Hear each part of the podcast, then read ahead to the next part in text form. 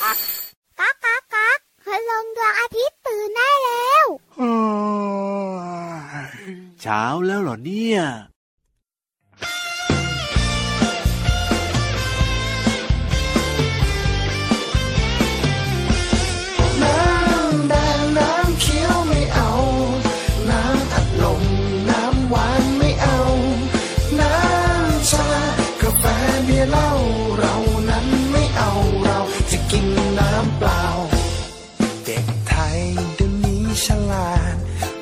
สามารถเราไม่เป็นรองใคร พวกเรานั้นอนามัยจะเลือกอะไรมันต้องเป็นของดี ออกกำลังกายทุกวัน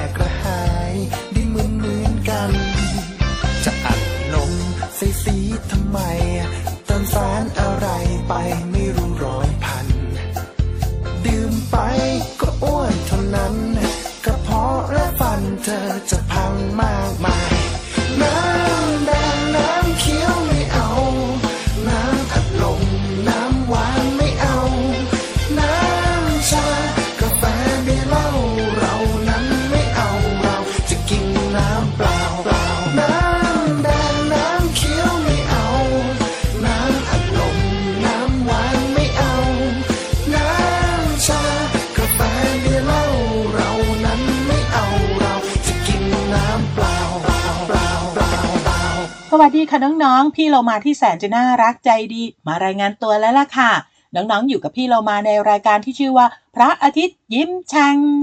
ต้อนรับวันใหม่อย่างสดใสและก็มีความสุขนะคะ สามารถติดตามรับฟังรายการของเราได้ค่ะ ผ่านไทย PBS Podcast ค่ะ วันนี้พี่เรามาเริ่มต้นรายการด้วยเพลงที่ชื่อว่าน้ำเปล่าค่ะ เป็นเพลงที่อยู่ในโครงการเด็กไทยดูดีค่ะ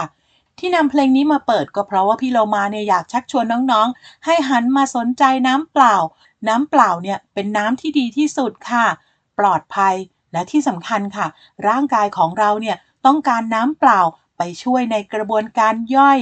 รวมไปถึงในส่วนต่างๆ ของร่างกายที่สำคัญด้วยนะคะ แม้แต่สมองของเราก็ต้องมีน้ำเข้าไปช่วยด้วยละค่ะ เพราะฉะนั้นน้องๆก็ต้องดื่มน้ำเปล่าเป็นประจำ แล้วก็ให้เพียงพอต่อความต้องการของร่างกายด้วยนะคะ ขึ้นอยู่กับน้ำหนักตัวค่ะ แต่อย่างน้อยที่สุดเนี่ย 1-2 ลิตร ควรจะดื่มให้ได้ต่อวันนะคะพี่โลมาก็จะพยายามดื่มเหมือนกัน แต่พี่โลมาเนี่ยกลัวอย่างเดียวค่ะน้องๆว่า ถ้าดื่มมากไป จะทำให้พี่โลมาเนี่ยอ้วนไปกว่านี้หรือเปล่า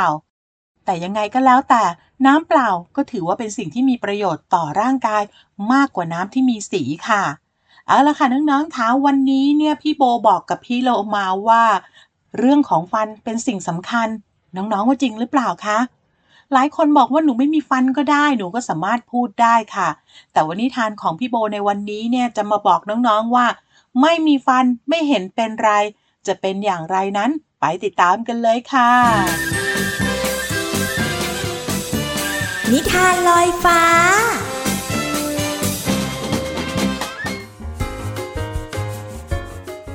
สวัสดีค่ะ พบกับพี่โบและนิทานสนุกสนุกที่มีมาฝากกันในช่วงนิทานลอยฟ้ากันอีกแล้วล่ะค่ะสำหรับนิทานในวันนี้นะคะ พี่โบต้องขอขอบคุณสำนักงานกองทุนสนับสนุนการสร้างเสริมสุขภาพ และมูลนิธิสร้างเสริมวัฒนธรรมการอ่านด้วยนะคะ นิทานในวันนี้เป็นเรื่องราวของอวัยวะอวัยวะหนึ่งในร่างกายของเราค่ะ อวัยวะนี้เนี่ยมีลักษณะแข็งแข็ง ใช้สำหรับบดเคี้ยวอาหาร มีใครพอจะเดาออกไหมคะว่า เป็นอวัยวะส่วนไหนในร่างกายของเรา แข็งแข็ง ใช้บดเคี้ยวอาหาร ฟันนั่นเองล่ะค่ะนิทานในวันนี้นะคะ มีชื่อเรื่องว่า ไม่มีฟันไม่เห็นเป็นไร เขียนเรื่องโดยคุณวิเชียนชัยบาง แล้วก็วาดภาพประกอบโดยอาจารย์ปรีดาปัญญาจันทร์นะคะ น้องๆคะน้องๆคิดว่าถ้าน้องๆไม่มีฟันเนี่ยจะเป็นยังไงบ้าง แล้วถ้าไม่มีฟันจริง ๆ เนี่ยมันจะไม่เป็นไรเหมือนกับชื่อของนิทานเรื่องนี้ไหมนะเอาละค่ะน้องๆค่ะเดี๋ยวเราไปฟังกันในนิทานเรื่องนี้กันค่ะว่าไม่มีฟันแล้วเนี่ยจะไม่เป็นไรจริง ๆ หรือเปล่ากับนิทานเรื่องนี้ค่ะ ไม่มีฟันไม่เห็นเป็นไร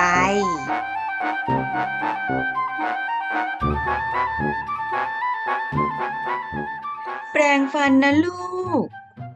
ลูกจระเข้เบื่อเหลือเกิน ที่จะต้องฟังแม่เตือนให้ดูแลฟันทุกวัน เบื่อที่แม่กำชับให้แปรงฟันหลังอาหาร เบื่อที่แม่เคี่ยวเข็นให้แปรงฟันก่อนนอนทั้งยังมีข้อห้าม ไม่ให้ดื่มน้ำอัดลม ไม่ให้กินลูกอม หรือขนมหวาน นั่นละยากที่สุดเลย ลูกจระเข้คิดขึ้นว่า อืม ไม่มีฟันก็ไม่เห็นเป็นไร ดีซะอีกจะได้ไม่ต้องคอยดูแล ไม่ต้องอดอาหารหวานหวานน่ะ หลังจากนั้น ลูกจระเข้ก็ไม่ดูแลฟันตามที่แม่เตือนเลยสักอย่างเลยค่ะน้องๆ เมื่อไม่ดูแลฟัน ฟันจึงผุและร่วงจนหมดปาก ไม่มีฟันไม่เห็นเป็นไรเลย ลูกจระเข้คิด ไม่มีฟันก็ไม่เห็นเป็นไร เวลากินอาหารก็แค่ ต้องกลืนเท่านั้น แต่ลูกจระเข้ก็กลืนปลาทั้งตัวอย่างยากลำบาก กลืนไก่ทั้งตัวอย่างยากลำบาก กลืนแตงโมทั้งลูก อย่างยากลำบาก ทั้งไก่ ปลาและแตงโม ต่างเบียดเสียดกันอยู่ในท้องออการกลืนกินนี่ ไม่อร่อยเลย และอาหารก็ย่อยยากซะอีก แต่กระนั้นลูกจระเข้ก็ยังคิดเข้าข้างตัวเองค่ะอ่าไม่มีฟันก็ไม่เห็นเป็นไรเลยก็แค่ พูดไม่ซัดตวัดลีเพี้ยนเพี้ยนลูกจระเข้เริ่มรู้ว่าอ่า ไม่มีฟันนี่ไม่ดีเลยนะ เพราะว่า พูดก็ไม่ซัด ยิ้มไม่สวย เพื่อนๆก็ หัวเราะย้ออีกต่างหากอะลูกจระเข้จึงขอให้แม่พาไปหาหมอฟัน หมอฟันซ่อมฟันให้ และหมอฟันก็กำชับว่า เด็กๆ ต้องดูแลฟันตัวเองทุกวันเนาะ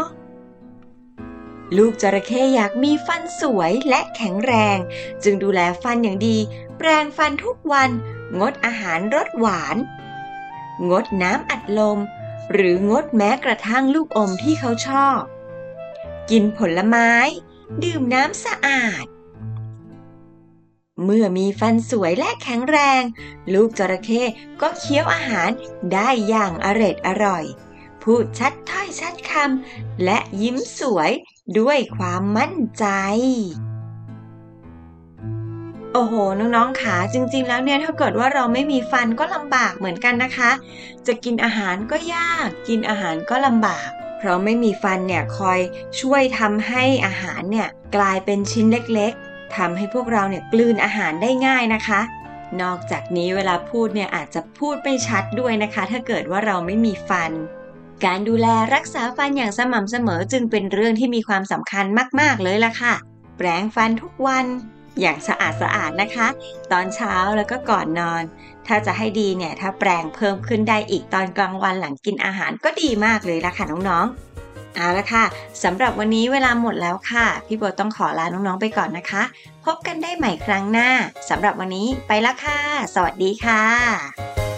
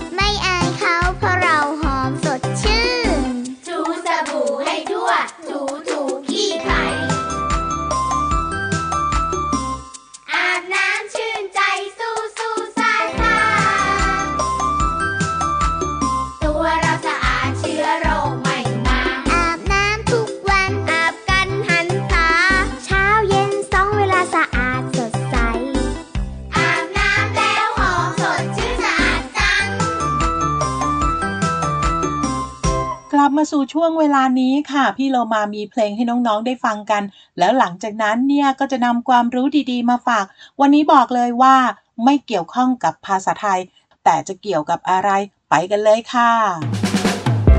ช่วงเพลินเพลง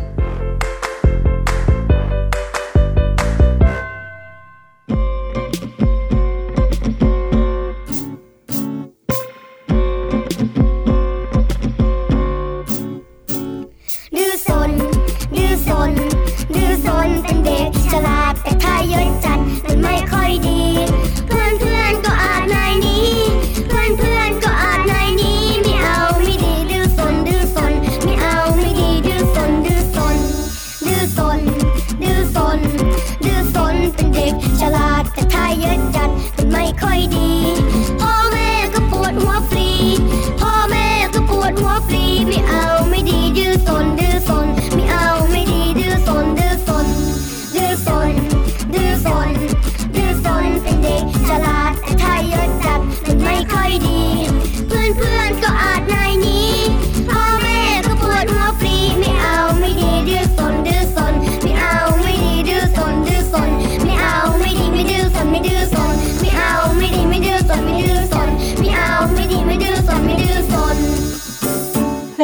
ว่าเพลงดื้อซนค่ะ เป็นเพลงที่อยู่ในอัลบั้มของขบวนการคนตัวดีค่ะ เนื้อเพลงท่อนแรกนะคะเขาร้องว่า ดื้อซน ดื้อซน ดื้อซนเป็นเด็กฉลาด แต่ถ้าเยอะจัดมันไม่ค่อยดี เพื่อนเพื่อนๆก็อาจหนายหนีไม่เอาไม่ดีดื้อซน ดื้อซน มีคำว่าดื้อซนคือเด็กฉลาดค่ะ พี่เรามาก็เลยอยากจะชวนน้องๆ มาเรียนรู้ลักษณะเด็กฉลาดว่าเป็นอย่างไรค่ะ มีการศึกษาเพื่อค้นหาคำตอบกันมากนะคะในต่างประเทศ แล้วก็มีสรุปกันมาเล็กๆว่า เด็กที่ฉลาดควรมีลักษณะแบบไหนค่ะ ลองฟังดูนะคะว่าน้องๆเนี่ยมีข้อไหนกันบ้าง พี่เรามาอาจจะไม่ได้ยกมาทั้งหมด แต่ยกมาแบบชนิดที่เรียกว่า น้องๆหลายคนต้องมีอย่างแน่นอนค่ะ ข้อแรกเลยค่ะ เป็นคนช่างสังเกต มีความรู้สึกไวแล้วก็รับรู้ได้เร็วค่ะ ชอบตั้งคำถาม มีใจจดจ่อ เมื่อพบเห็นสิ่งแปลกใหม่ ชอบอ่านหนังสือ เป็นผู้ที่คุณครูชอบมอบหมายงานให้ทำมีความรู้สึกดีกับทัศนียภาพและการวาดภาพ ใช้ร่างกายแสดงออกทางอารมณ์ อยากรู้อยากเห็น แก้ปัญหาด้วยตัวเอง มีจินตนาการและสร้างสรรค์ในสิ่งที่คิดเอาไว้ มีความกระตือรือร้น ชอบสำรวจสิ่งสภาพแวดล้อมใหม่ ๆ สามารถคิดได้อย่างมีความสุข ใช้คำศัพท์ได้มากแล้วก็ถูกต้องด้วยนะคะ มีความคิดเป็นของตัวเองค่ะ ที่สำคัญมีความจำดีด้วยนะคะ และถ้าหากว่าน้องๆ มีคุณสมบัติทั้งหมดที่พี่เรามาบอกมา ก็มักจะได้เป็นผู้นำของเพื่อนๆ เพื่อนๆ มักจะเลือกให้เป็นผู้นำในการเล่นต่างๆ ค่ะ อีกเรื่องหนึ่งที่เด็กๆ ฉลาดมักจะทำกันก็คือ ชอบทดลองสิ่งต่างๆ และก็ชอบแสดงความคิดเห็นด้วยนะคะ นอกเหนือจากนี้ค่ะ ยังเฉลียวฉลาดในการหาคำตอบและคิดค้นคำตอบใหม่ๆ รวมไปถึงเชื่อมั่นในความสามารถของตนเองอีกด้วยค่ะ พี่เรามาลองสำรวจตัวเองแล้วนะคะ พี่เรามามีหลายข้อเลยค่ะน้องๆ แล้วน้องๆล่ะคะ มีทั้งหมดกี่ข้อ และพี่เรามาก็หวังว่า น้องๆจะได้เรียนรู้คุณสมบัติเหล่านี้ แล้วก็สามารถทำได้ในหลาย ๆ ข้อด้วยนะคะ ขอขอบคุณเพลงดื้อซนค่ะ จากอัลบั้มขบวนการคนตัวดี และเว็บไซต์ siteGoogle.com ค่ะ เอาละค่ะ น้องๆค่ะตอนนี้เดี๋ยวไปพักกันก่อนนะคะ พี่โลมาว่าชายหนุ่มคนนี้เนี่ย ที่จะมาต่อจากพี่โลมาเขานั่งติ๊กคุณสมบัติของเด็กฉลาดอยู่หลายข้อทีเดียวค่ะ ไปพักฟังเพลงกันก่อนค่ะ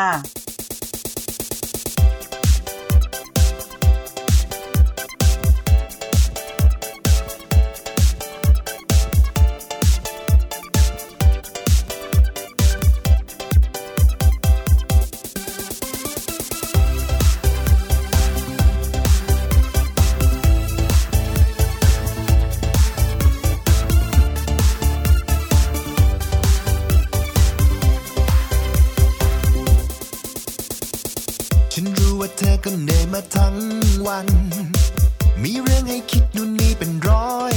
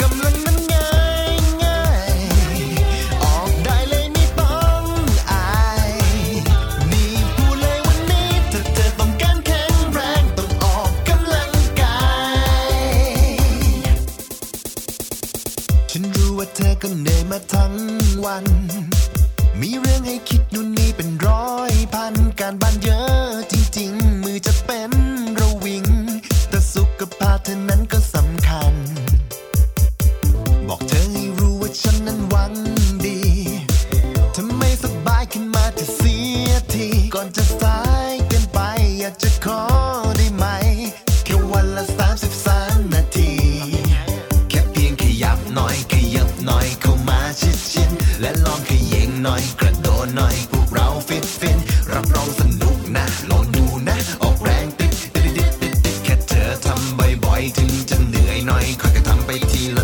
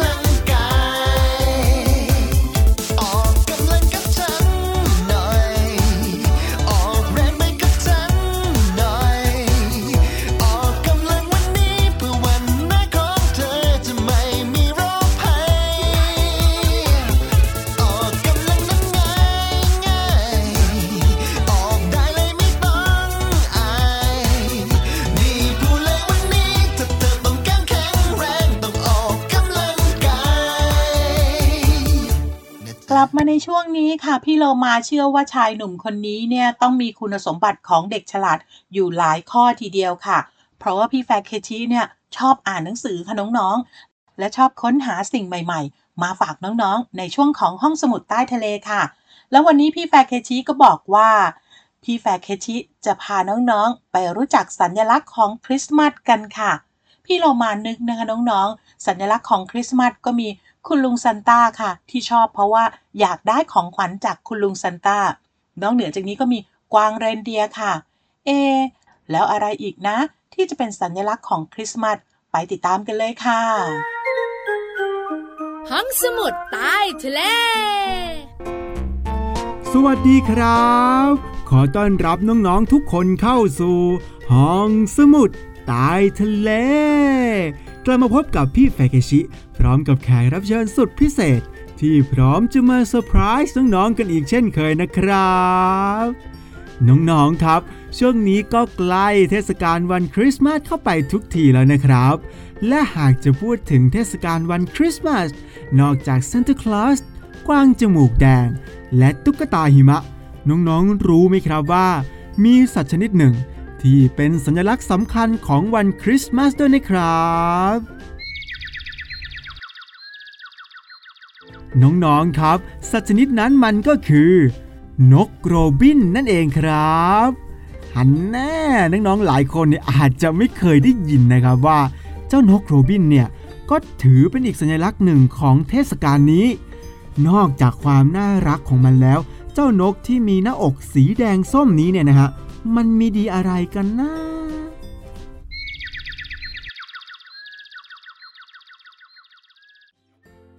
น้องๆครับ เจ้านกโรบินเนี่ยเป็นนกที่ตัวเล็กมากๆเลยครับ มันไม่ค่อยที่จะกลัวคน บวกกับมีสีสันอันเจิดจ้าบนอกของมัน โรบินจึงถือเป็นนกที่ขึ้นชื่อเรื่องของความกล้าหาญครับ น้องๆครับ ตามตำนานเล่ากันนะครับว่า ในวันที่พระเจซูประสูติ วันนั้นอากาศหนาวเย็นเยือกจู่ๆก็มีนกตัวหนึ่ง มาสละขนบนอกตัวเองเพื่อช่วยจุดประกายไฟให้ลุกติด แล้วบังเอิญบังเอิญนะครับ ไฟเนี่ยมันเกิดไหม้หน้าอกของตัวเองเข้าทำให้มันเนี่ยกลายเป็นนกที่มีขนหน้าอกสีส้มแดงเพลิงอิดตั้งแต่นั้นเป็นต้นมาครับ เป็นยังไงกันบ้างครับน้องๆ กับเรื่องราวของเจ้านกโรบิน สัญลักษณ์แห่งวันคริสต์มาสที่น้อยคนนักจะรู้ครับ ขอขอบคุณข้อมูลจาก w w w e p p f i l m c o m ครับ และตอนนี้ก็หมดเวลาของห้องสมุดใต้ทะเลแล้วล่ะครับ กลับมาพบกับพี่เฟกชิได้ใหม่ในตอนหน้าสำหรับวันนี้ สวัสดีครับวัน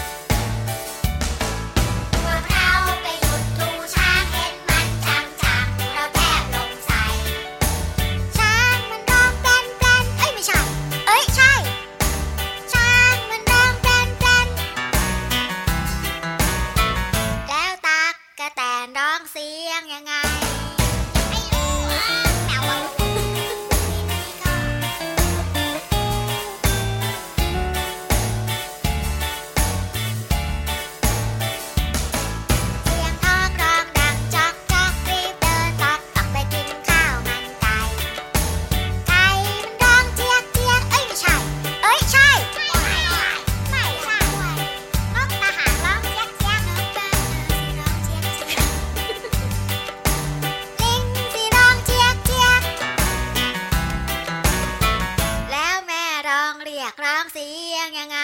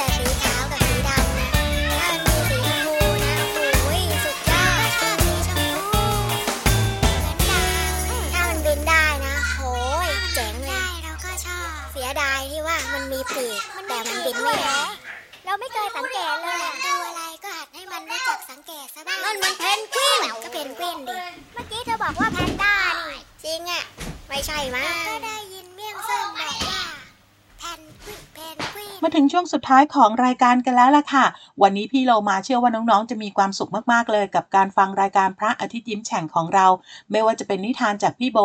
ความรู้ของพี่เรามารวมไปถึงพี่แฝกเคชิด้วยนะคะ นอกเหนือจากนี้เราก็จะมีเพลงให้น้องๆ ได้ฟังกันค่ะ น้องๆ หลายคนอาจจะบอกกับพี่เรามาว่า โหยพี่เรามาเปิดเพลงซ้ำบ่อยมากเลย พี่เรามาก็อยากจะบอกน้องๆ เหมือนกันค่ะว่า เพลงที่เหมาะกับน้องๆ เนี่ยมีอยู่ไม่มาก ตอนนี้เนี่ยมีจำนวนน้อยมากเลยนะคะ ฟังแล้วก็เรียนรู้กับเพลงที่มีมาฝากในทุกๆวัน ก็จะทำให้น้องๆนั้น มีความรู้รอบตัวเพิ่มมากขึ้นค่ะ ส่วนตอนนี้พี่โลมา พี่แฟเคชิ และพี่โบ คงต้องลาไปแล้วนะคะ กลับมาพบกันใหม่ในรายการพระอาทิตย์ยิ้มแฉ่งค่ะ สวัสดีค่ะ